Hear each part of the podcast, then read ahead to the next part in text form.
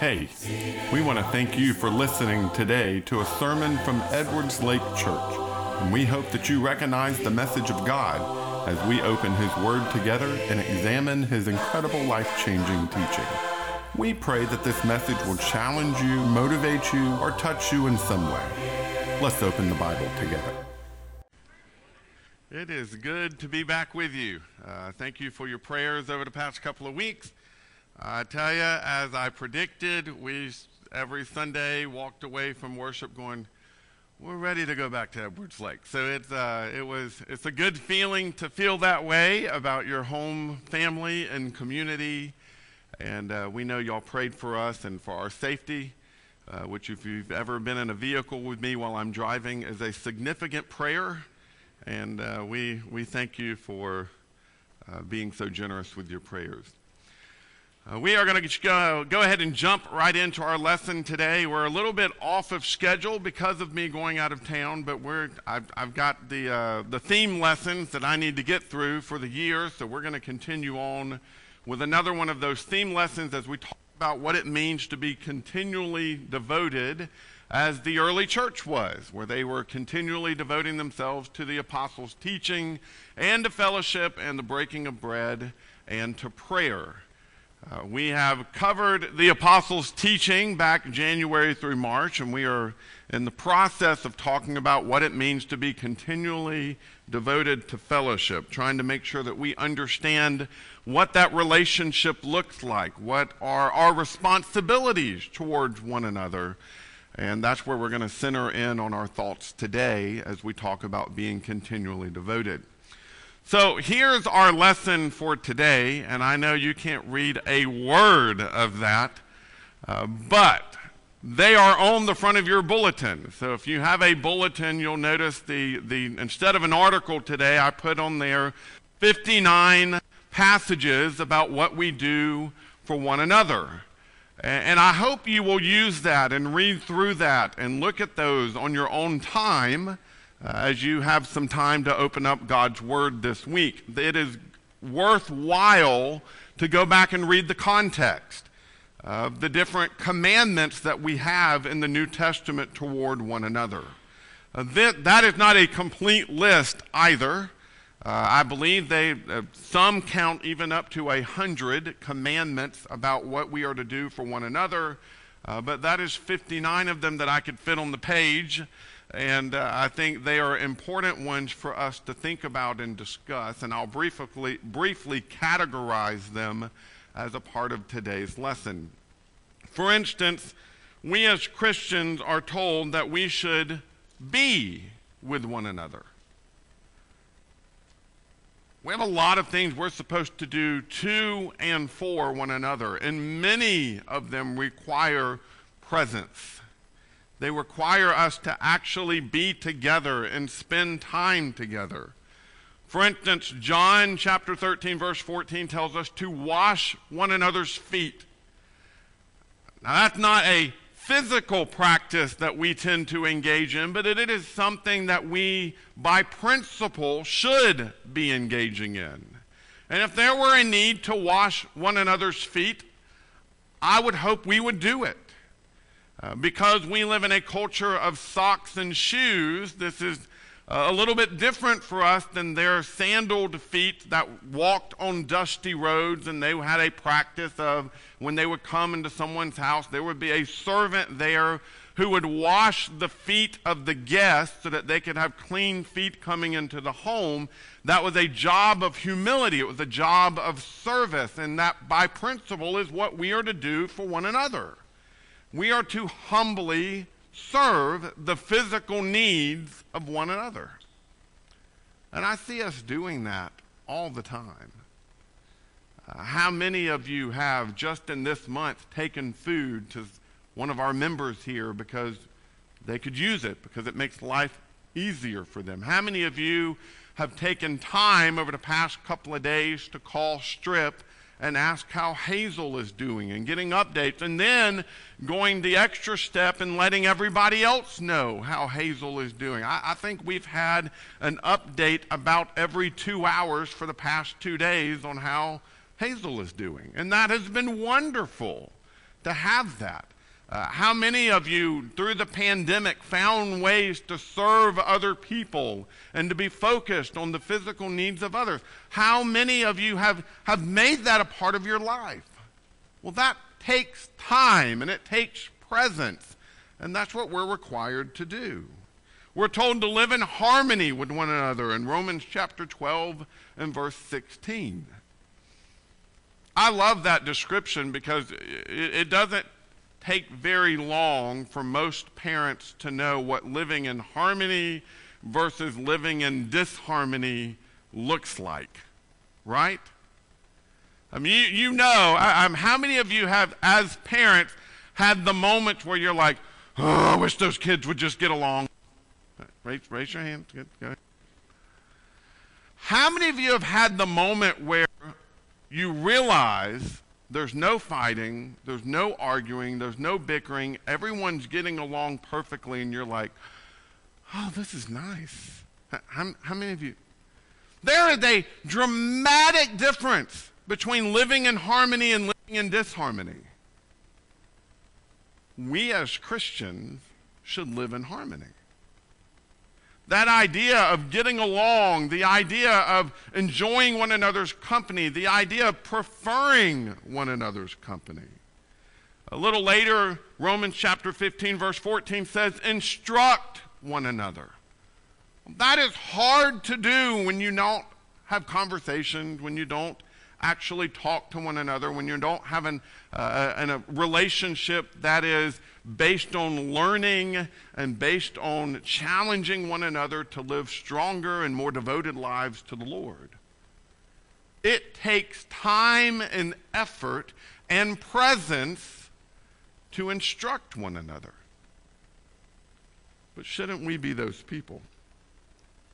We are commanded to know one another. Romans chapter 14, verse 13 says, Stop passing judgment on one another. 1 Corinthians 12 25, have equal concern for each other. Galatians chapter 6, verse 2, carry one another's burdens. You know what all of those three commandments require? Us to know the details of one another's lives. That's what it requires. I have been in congregation where no one knows anything about anyone else. And that's preferred, at least by argument, because they say things like, well, they just need to keep their nose out of my business. Not if you're a community. If you are a community, your business is everyone's business. When you are a family, you should know about one another.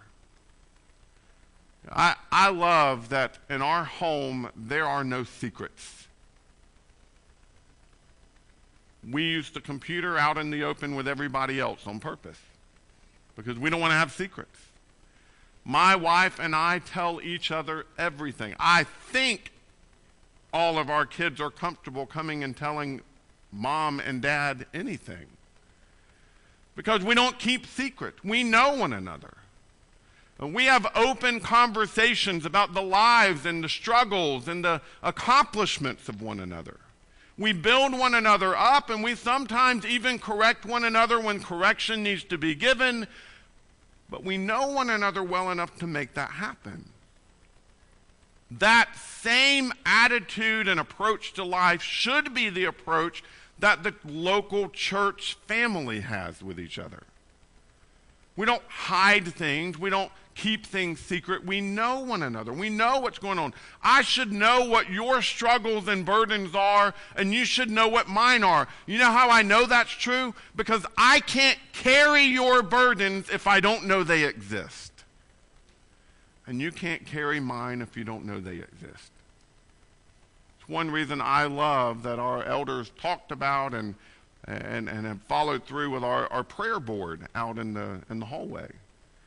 it is really nice to be able to go over there and read what is going on in the lives and what is a concern for my brothers and sisters, whether that be health or accomplishment or difficulties or, or victories. We know what's going on in each other's lives, and that is so helpful because it allows me to carry your burdens and you to do the same for me.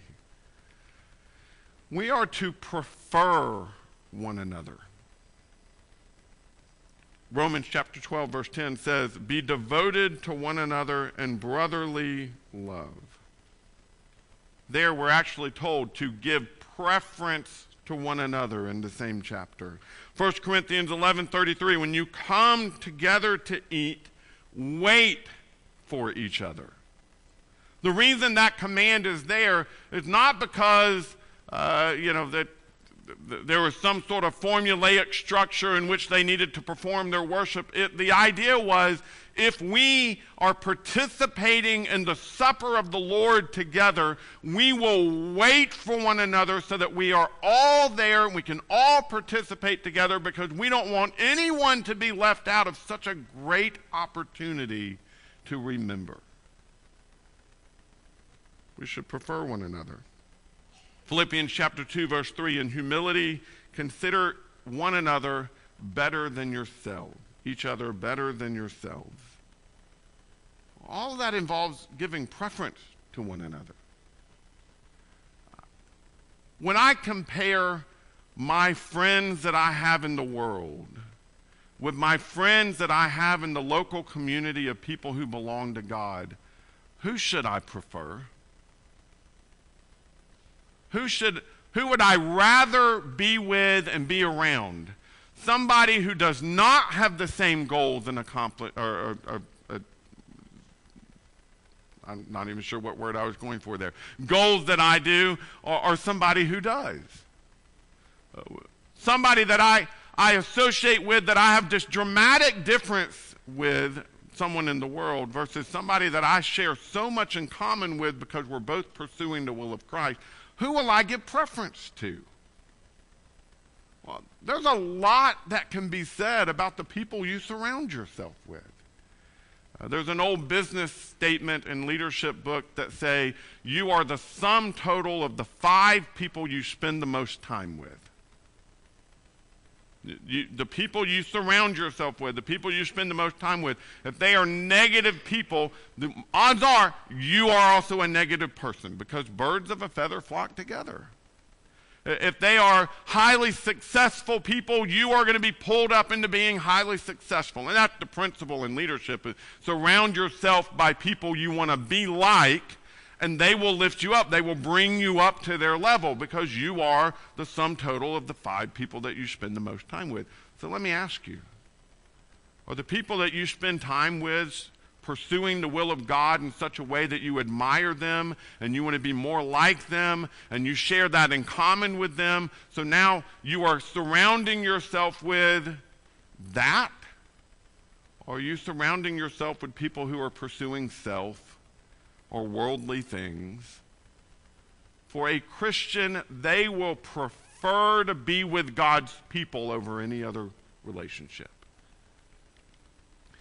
We are told to be sincere with one another. Accept one another then, just as Christ accepted you, Romans 15, verse 7 says. Greet one another with a holy kiss, it says in 2 Corinthians 13 12. Confess your sins to one another, James chapter 5, verse 16. That idea of being real with other people, that idea of, of letting them see you, uh, see all your quirks, all your failures, all your accomplishments, letting them know who you really are. I have found over the years that we in the church are really good at putting on a performance. You ever noticed that? We're good at appearing perfect. We put on our Sunday best, nice coat and shirt, and some of us even go so far as wearing a tie. Sorry. Uh, but you, you, we, we put on this nice physical look and we, we, we fix our hair and we we take our showers and we, we make ourselves look presentable and good. Nothing wrong with that. The problem is, is when we put on such a pretty outward persona along with the outfit. And we pretend to be something we're not. And we hide the things that we don't want people to see, and we only let people see the things that we do want them to see. And it creates this kind of false relationship because we know deep down if they knew who we really were, they wouldn't accept us the way that they accept who we present ourselves to be. I, have seen that so much over the years. It's why I have such a great appreciation when somebody does come forward and say, you know, I, I'm struggling with this thing and I need help because there's just a sincerity that goes along with confession. And there's a sincerity that comes as a result of confession where other people will come and say, Hey, I want you to know I have struggled with that too. Or people who, who come and they say, You know what? I, I don't know what you're dealing with, but I'm going to pray for you and I'm going to call you and I'm going to lift you up and I'm going to do everything I can to pull you out of the difficulty that you're, you're fighting through. When you see those kind of sincere, genuine relationships, it makes a difference. We're told to be compassionate toward one another. 1 Thessalonians 3:12 make your love increase and overflow for each other. It says over in James 5:16 that we should be praying for one another because the prayer of a righteous man accomplishes much. Uh, 1 Peter 3 8, love one another deeply from the heart. I've talked about this before, but I remember back uh, listening to a lesson years ago, and they basically kind of divided up the biblical concept of love into the four Greek words for love. Have y'all heard this presented before? And you got eros, which is kind of the the, the lust or the erotic type love. You've got storge, which is the familial type love, that love you get just because you're family. There's phileo, which is the, the, the kindness or the brotherliness, the friendship type love. And then there's agape, which is the highest of all loves. It's, it's the choosing to treat people right kind of love. It's the, the kind of love that God has for us. And I've heard people argue for years the Bible commands us to agape one another, treat one another right, but it doesn't really command the rest. It's 100% wrong. First of all, it's wrong because the Bible does not consistently use those four words separately. Uh, we're, we're told that Judah agape Tamar. You're telling me that was a God kind of love right there? Not at all. The Bible doesn't use them consistently. Uh, that, that's not the point of Scripture. Secondly, though, even if it did, the Bible tells us that we are to have phileo for one another, and it tells us that we're to have storge for one another. That we are to have if we're following through with those Greek words of love, we are to have a commitment to treating people right, a commitment to feeling right about people, and a commitment to treat them and love them the way that we love our family. We need to make sure that we feel for one another the way Christ feels for you and me. And just like it talks often through the Gospels about how Jesus had compassion on them, so he healed them. And it talks about the way that God loves us with such an immense amount of love. We should be that way towards one another. We're to be humble towards one another. Galatians 5 15, if you keep on biting and devouring each other, you will be destroyed by one another. Galatians 5:26 says, "Let us not become conceited, provoking and envying each other." Philippians 2:3, "In humility consider others better than yourself." Uh, Ephesians 4:2, "Be patient, bearing with one another in love." Ephesians 4:32, "Be kind and compassionate to one another." 1 Peter 5:5, "Clothe yourselves with humility toward one another." Do you see all that? You know what that means? That means if I have to choose between serving myself and serving you, I should always choose to serve you. That's what that means. Don't consider myself more important than I am. Consider my brother as important as they are. That's the command we're given.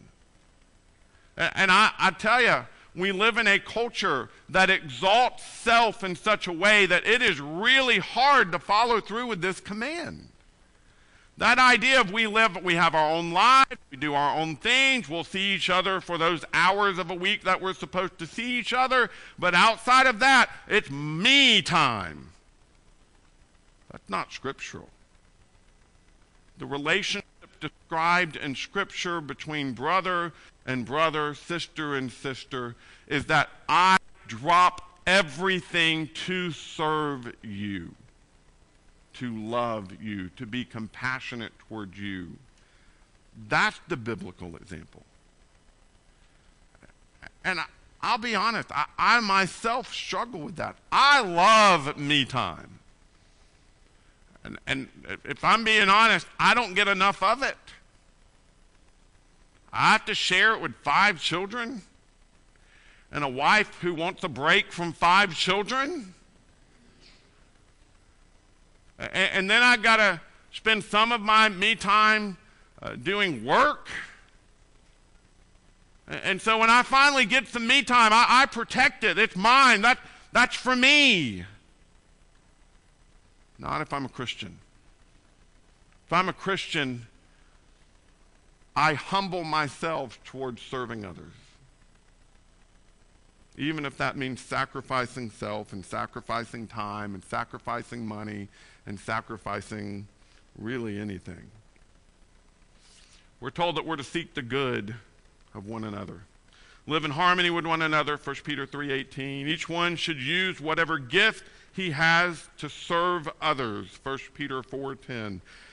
We're told to love one another 15 times in, in the New Testament. 15 times. Uh, I, I didn't spend a lot of time letting you turn to those passages because they're all right there on the front of your bulletin. Uh, and you are welcome to turn to those passages and, and look at them and look at the context. But what I want you to be impressed with as you go through that passage is just how much we are to be focused on each other as the church. That it is not about me and it's not about what I learn and it's not about my encouragement. It's not about how I feel and it's not about whether I get a lot out of worship and it's not about. None of it's about me. It's about Him. It's about serving you. It's about us being there for each other as we try to make it through this difficult world so that one day together we're all sitting together, not pews apart from each other, but side by side around the throne of God, praising his name and singing as loud as our spiritual voices will allow because we made it together. That's what it's about. And if we get sidetracked from that, we lose what we're really about. Turn with me over to Ephesians chapter 4. Ephesians chapter 4. I want to start reading here verse 11, and I want to read verse 11 down through 16 because there's a couple of, of statements here in this short section that I think are important for us to recognize. And he himself gave some to be apostles, some prophets, some evangelists, some pastors and teachers, equipping the saints for the work of the ministry to, the build, to, to build up the body of Christ until we all reach unity in the faith and in the knowledge of God's Son, growing into maturity with a stature measured by Christ's fullness. Then we will no longer be little children, tossed by the waves and blown about by every wind of teaching, by human cunning with cleverness and the techniques of deceit. But speaking the truth in love, let us grow up in every way into Him who is the head, Christ. From Him, the whole body, fitted and knit together by every supporting ligament promotes the growth of the body for building up itself in love by the proper working of each individual part. This is what I like to call the fellowship passage. Because although the word fellowship is not used here, this is a description of exactly how the relationships within a church should work. For instance, fellowship is the key to unity. See how many times it talked about unity there? He gave us all these, these men in different roles so that they could bring about unity within God's people. This is the key to strength. Verse 14 down through verse 16 talk about maturity and growth and the joint participation that we all take part in as we grow into the body that God intended us to be, a body that's head is Christ. That's what we are supposed to be. This is the key. Fellowship is the key to faithfulness. It's the key that, that allows us to, to be exactly what God intended us to be. And notice here in Ephesians 4, it talked about the fact that we would be connected to the head as the body of Christ. Over in Colossians chapter 3, or excuse me, chapter 2 and verse 19, it says this. He doesn't hold, talking about somebody who, who had walked away from, the, from Christ, he doesn't hold on to the head from whom the whole body, nourished and held together by its ligaments and tendons, grows with growth from God. And so there, this parallel passage, Ephesians talks about it positively, that if we are connected to the head, we will remain faithful. Over in Colossians, it talks about it negatively. When we unattach ourselves from the head, we are unfaithful. Fellowship is the key to worship. And here, this idea of, of growing up and, and responding to and being connected to the head involves that sense of worship. Now, here's why I make this a big deal. I have become the, convinced, the more and more I study, that the key to being exactly what God wants us to be is not only in having a correct understanding of Scripture. And I think over the years we've placed such a great emphasis on that that we have in some ways lost what we really are commanded to be by Christ. We are not merely told to have a correct understanding of Scripture. And we are not merely told there is a prescribed way in which we should worship. And that prescription is not nearly as detailed as sometimes we want to make it the key to us being who God has asked us to be, to being faithful, to having strength, to being unified, to worshiping Him the right way, it all comes back to us each being in a relationship with God's people the way He intended us to be. Look with me again there in verse 16, Ephesians 4:16. From him the whole body. Now who is the body? Us. From him, the whole body, fitted and knit together by every supporting ligament, promotes the growth of the body for building up itself in love by the proper working of each individual part. Some of your versions, instead of saying ligament, say what every joint supplies. Does your version say that? What is a joint in the body? You ever thought about this? If I take my, uh, my fingers, which I uh, pop and crack and all that, I got lots of joints in my fingers and my phalanges, right? What is a joint? A joint is where two bones come together, right? It's where one part of the body is in a relationship with another part of the body. And when that joint works properly, now all of a sudden the body is able to move and function as it's intended. The body of Christ is no different. When our relationships are, when, when two parts of the body come together and those two parts of the body work properly, it causes the body of Christ to function well. When those parts don't work together properly, what happens to the body? It's what we call arthritis, right? Any of y'all struggle with that? How do you like that? Who in here wants to be responsible for giving Christ's body arthritis? Any, anyone? But we do that. When we fail to function as a body, when we fail to function together the way we are intended to function together, we mess up. And we've done that over the years. Uh, when we see the church as an organization instead of as a community, it messes things up. When you've got a board of directors style leadership where there are these men who sit in high back chairs making all the decisions and nobody's allowed to question or talk to them or have any feedback, it's just men forcing their opinion on the way things should be done. I, I see that done in a lot of churches. And it always leads to trouble. Uh, people tend to, in an organization style church, feel like a number and not a name. As long as we keep our numbers up, that's all that matters. We've been involved in churches where not only is attendance taken, but the attendance percentages are posted publicly for everybody to look at. Because it doesn't matter as much about who you are, it matters whether you keep our numbers up Is that the way the church is supposed to be? Not at all. It creates a mentality of I need to make sure I put in my time. I, I, clock in and clock out. I do the things I'm supposed to do. But once I'm clocked out, I'm on my own time. I, that, that's me time. That, nobody better bother me then. I know even preachers that are that way.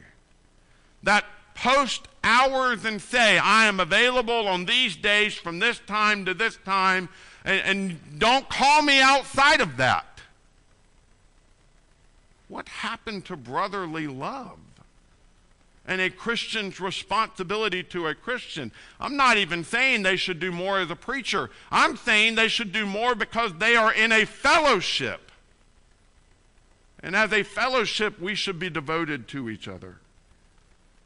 People tend to do what's expected, but not much more when they're an organization. Or when the church is merely just an option, there's very little depth of relationship, and where, that's where you get a lot of flock flopping, is what I like to call it. People who just move from one congregation to the next, depending on which one makes it easiest. And there's no depth of relationship in that. When we see ourselves merely as a bunch of traditions, we focus on what we do and not why we do it, it leads to trouble.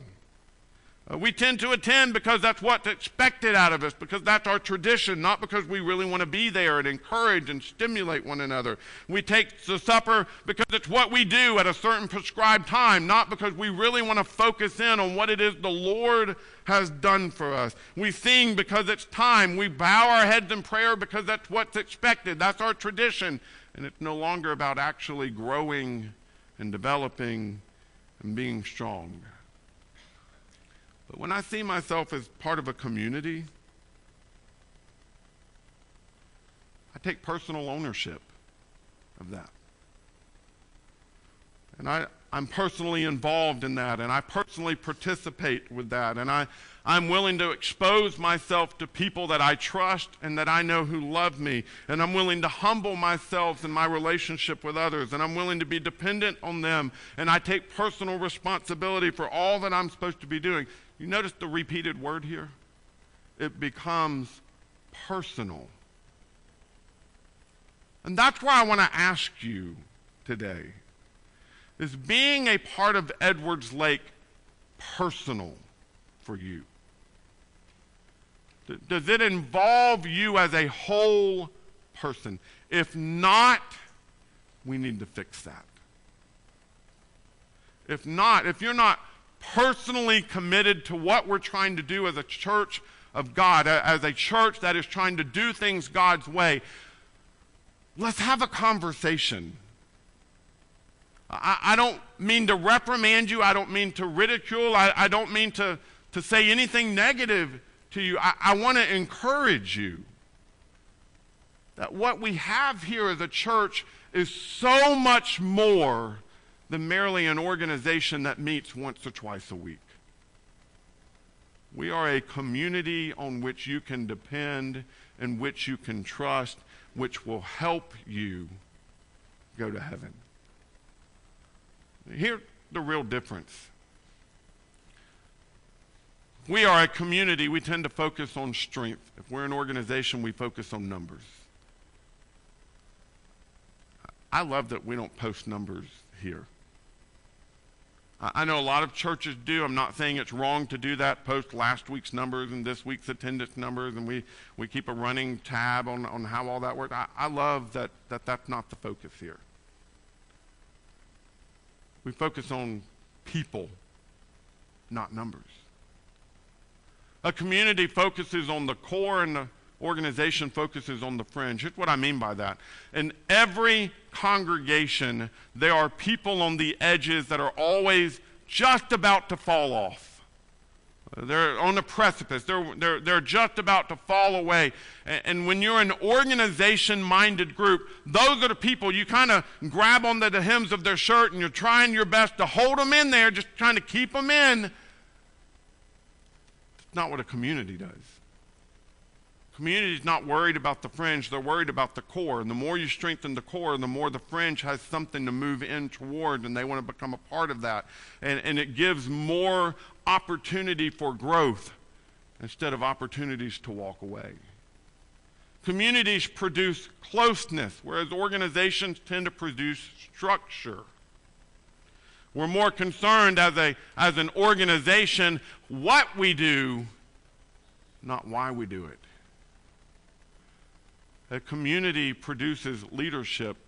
An organization str- uh, stresses, I don't mean stresses like gives it emphasis, I mean stresses them out. Stresses out their leadership. Because their leadership has to spend all their time trying to figure out how to hold thing together, whereas a community doesn't need to be held together. A community automatically stays together because everybody wants to be a part of it. And so the leadership is able to focus on right things. It has distressed me over the years to watch congregation come to, it's been several years since we've uh, uh, asked uh, people to possibly want to be elders, and, and then just time after time, there, there's no new leadership stepping up. There's no leadership being developed. There's nobody really being, being promoted. And I don't mean that like in climbing the ranks, I mean they're, they're, that, that role, that, that service job of humbly serving others isn't really stressed in a way that, that makes people want to take that role on. If we are a community that is growing and focusing on the things we should focus on, then we will have new people stepping up to lead. It's just the way communities work. Communities tend to grow naturally. And the reason it grows naturally is because we're all so excited about what we're a part of, we start telling people about it. Whereas organizations have to work on programs, they have to grow uh, generically. They, they have to do things to bring people in because nobody's going to come here on their own. Which would you rather be? Communities tend to expect the best out of their people, uh, whereas organizations tend to expect the least. That, that's been their experience. People do the bare minimum, so that's what we expect. Uh, communities tend to be uh, concerned about effectiveness, whereas organizations seem to be concerned about reputation. I can't tell you how many business meetings I've sat in before where somebody suggests an idea and the response is, well, I ain't ever seen Church of Christ do that before. Or, well, I, uh, what are all the other churches doing? We don't want to do anything to, to kind of rock the boat out there. Why not? If it's right and it's right for this group, who cares what anybody else thinks? Do what is right to serve God as a community despite what anybody else thinks. And if that's your goal, if that's what you're doing, then you will always choose the right thing. A community has a lot of personal involvement and very little need to control things because things just tend to happen. Whereas when you're an organization, you tend to need to control everything, and you best way to control things quickly is through fear and manipulation. I've been at a lot of different churches in my life. Some of you have probably only been at a few.